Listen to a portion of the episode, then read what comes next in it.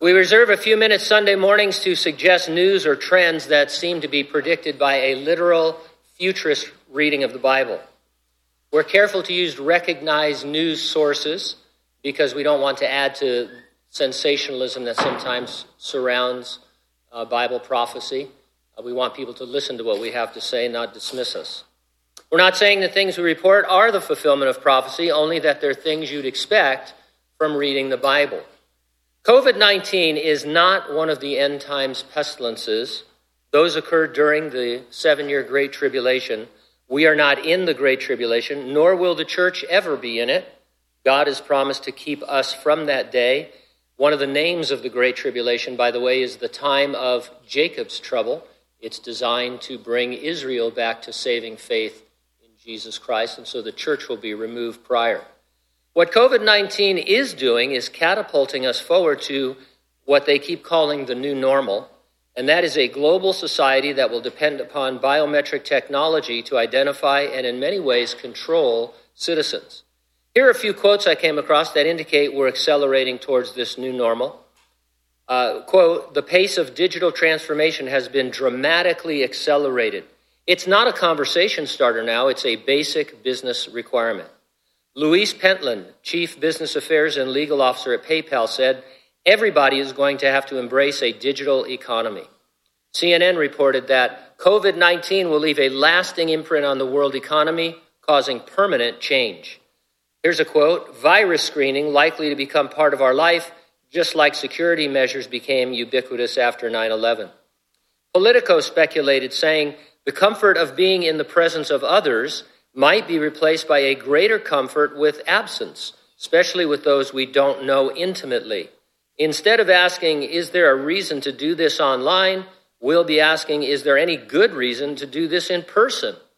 Security Magazine said, expect the COVID 19 coronavirus pandemic to bring lasting changes to our lives, from the way we authenticate identity to how we open doors and even use public restrooms. If there's a theme among these changes, it is that they will favor contactless solutions.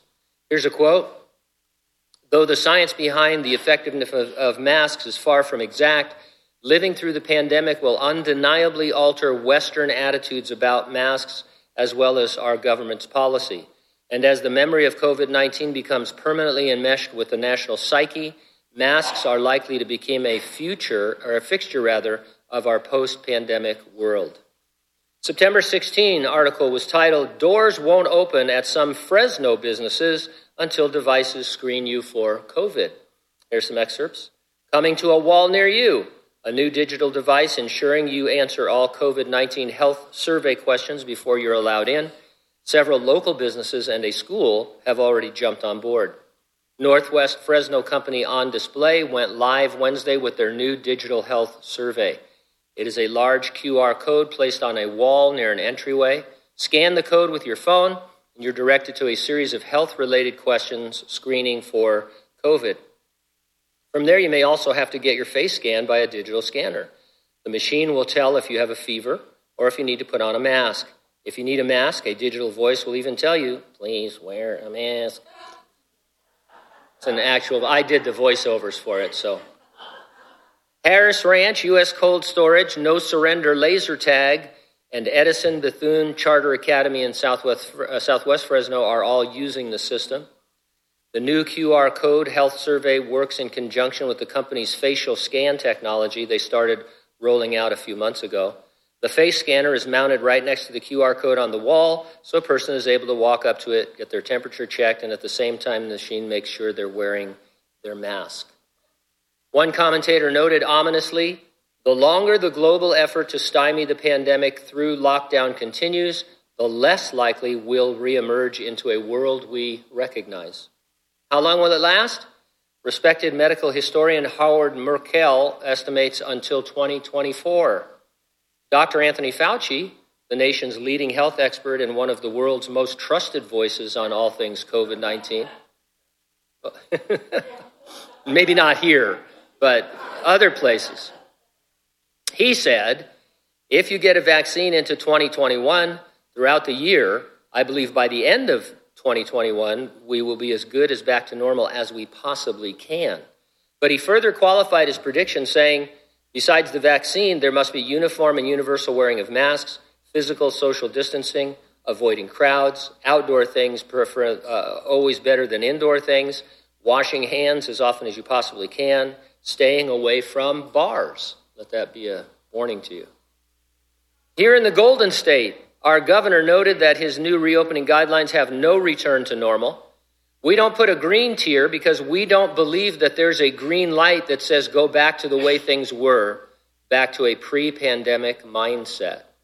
So we might not be in the apocalypse, but we're in the uh, post pandemic mindset.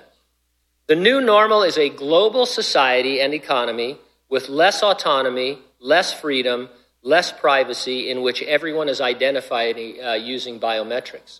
And it sounds exactly like what prophecy teachers have been talking about for decades, uh, coming out of the island of Patmos and the Apostle John. He saw a world like that where everybody would be identified and conduct all their business by some kind of personal identifier, and where the government would end up with complete control over a person's life, uh, whether you can enter or exit buildings, whether you can buy or sell.